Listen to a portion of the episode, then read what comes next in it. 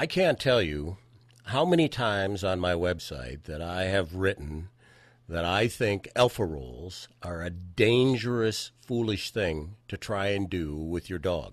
It's drop dead dangerous. In this short video, you will listen to Michael Ellis talk about alpha rolls.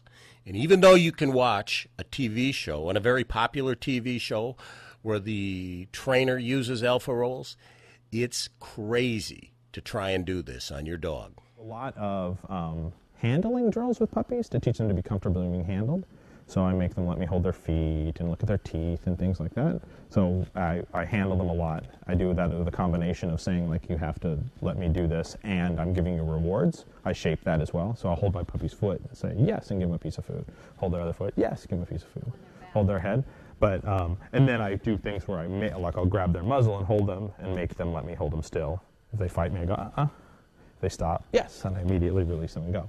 But the flipping them over is bad, bad news, right? So the whole alpha roll thing is a terrible, dangerous thing to do, right? How do you correct them? You say you really, Or with an with an older dog, yeah, it's like I. It depends completely on the dog and my experience and what's happened and what's handy. I kick them, I punch them, I break a stick over their head, like whatever, right?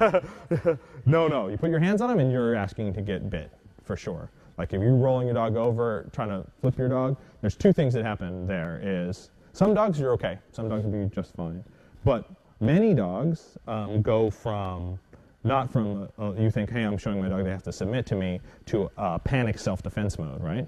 Because it's way overdoing it. It's not like just asking them to submit to you. It's asking them to go on their back and totally give up, like, there, I'm dead, right?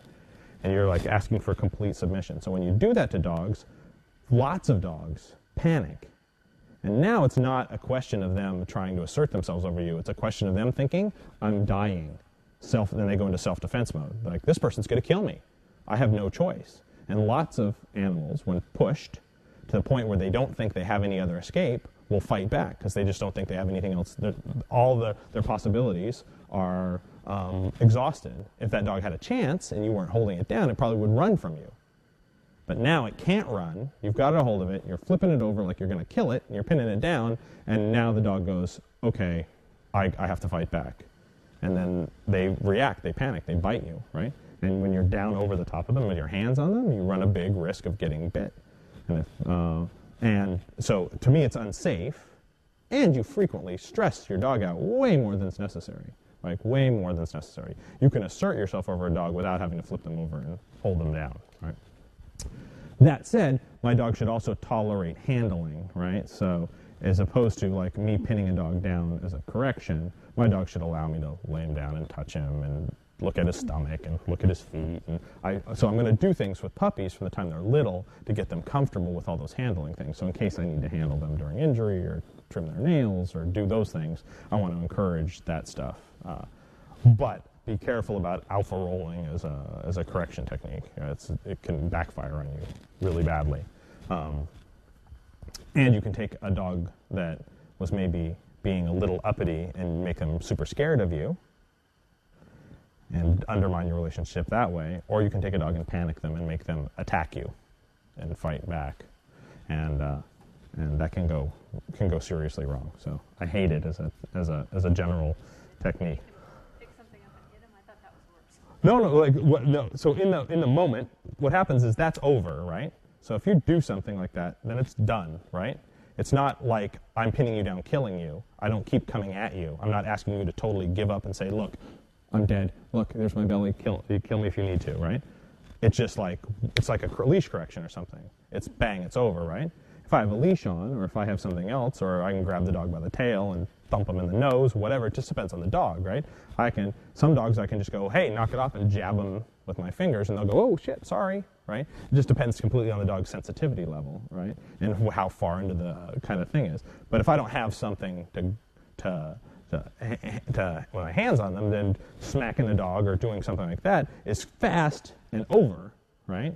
So it was aversive. You said, don't knock that off right now, but it's over now. It's immediately over. So as soon as, assuming they stop, it's done. Okay, let's go do something else. But the other one just goes on and on and on, right?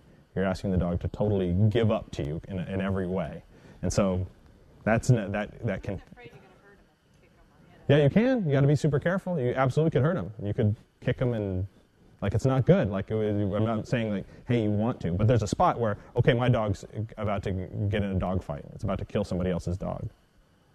If they don't stop when I say stop, whether you're hurt or not, then you you know what you're going to get put down or whatever, right? So the whole idea is like if I there comes a point where it doesn't matter, you do whatever you have to do to make it stop, right? Um, most of the time, you don't have to resort to that, right? So if I've done mm. been rearing my dog and kind of doing my thing as we go along, then mm. my dog will stop just based on our relationship and training by the time they're older. So if I have one of my adult dogs, it's not I don't usually have to wade in and have a big knockdown drag out they listen to you now because you've kind of subtly asserted yourself over them the whole way along. You've shown them a lot of other stuff, so they're responsive. So, like, I start with my little puppies, teaching them not to pick stuff up. Like, so I take my puppy out, and my puppy's hiking, and it wants to go eat deer poop. So when it does, I go yuck, and I grab them and pinch the snot out of them. I go yuck, pinch. They go ah. And they spin around, and I go come on. We run the other way. But it was really fast, and it was over. It was just like, oh, there we go. And they go ah. Hey, here we go. Food. We go do something else, right? So then I can just condition it. So if I go, hey, ah, yuck, or whatever, they go, oh, sorry, what, what? I wasn't doing anything. But I didn't have to. I didn't have to beat them or kick them or anything like that. Usually, it's just kind of a quick, like interrupt that, make it unpleasant. We're doing something else. But every once in a while, you get a puppy that's super. Like every, I had a Malinois. He's about two now. Uh, awesome dog. Uh, but as a puppy, he was super, super dedicated to biting you. Like not a little bit. Like he would just bite you and sink in, blood everywhere, kind of thing. At three months old, he would just, and if you weren't looking, he would just kind of come flying across the yard and just bite the shit out of you as hard as he could. Right? So just really, really, really hard. And most of the time with puppies, they're biting you and you stop, you poke them, redirect. I do stuff like that. But like him, very difficult to redirect and really, really, really committed to biting you.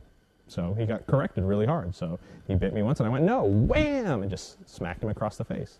And he went, and so I tell people, don't do that to your puppy. Like 99% of the puppies out there, you do that too, and the puppy will never touch you again, won't want anything to do with you, he won't come near you, you might cause yourself all kinds of problems. But for him, it was perfect. He was just like, that's just what I needed, right? He's like, oh, okay, why didn't you say so? He was fine afterwards, he stopped biting me, and everything else was perfect, right? He was great, he was awesome to work with in every other way, but like, he was hitting a stop, you're like, you can't keep doing that, dude. Like, that's crazy. Like, get big holes in your leg and stuff like that from him mm-hmm. biting you. So, like, that's one of those things that's just, if I had to plan it, I wouldn't plan it that way. I wouldn't say, like, okay, we're going to set up something. But, like, it's one of those things where life happens, you know? And sometimes you find yourself in situations where you really don't have much of a choice but to get the thing to stop. And so sometimes we do things to stop them that we would rather not do if we had all this time to plan that event out, that we would find some other way of doing it. Right? But one of the things that I think is important is that um,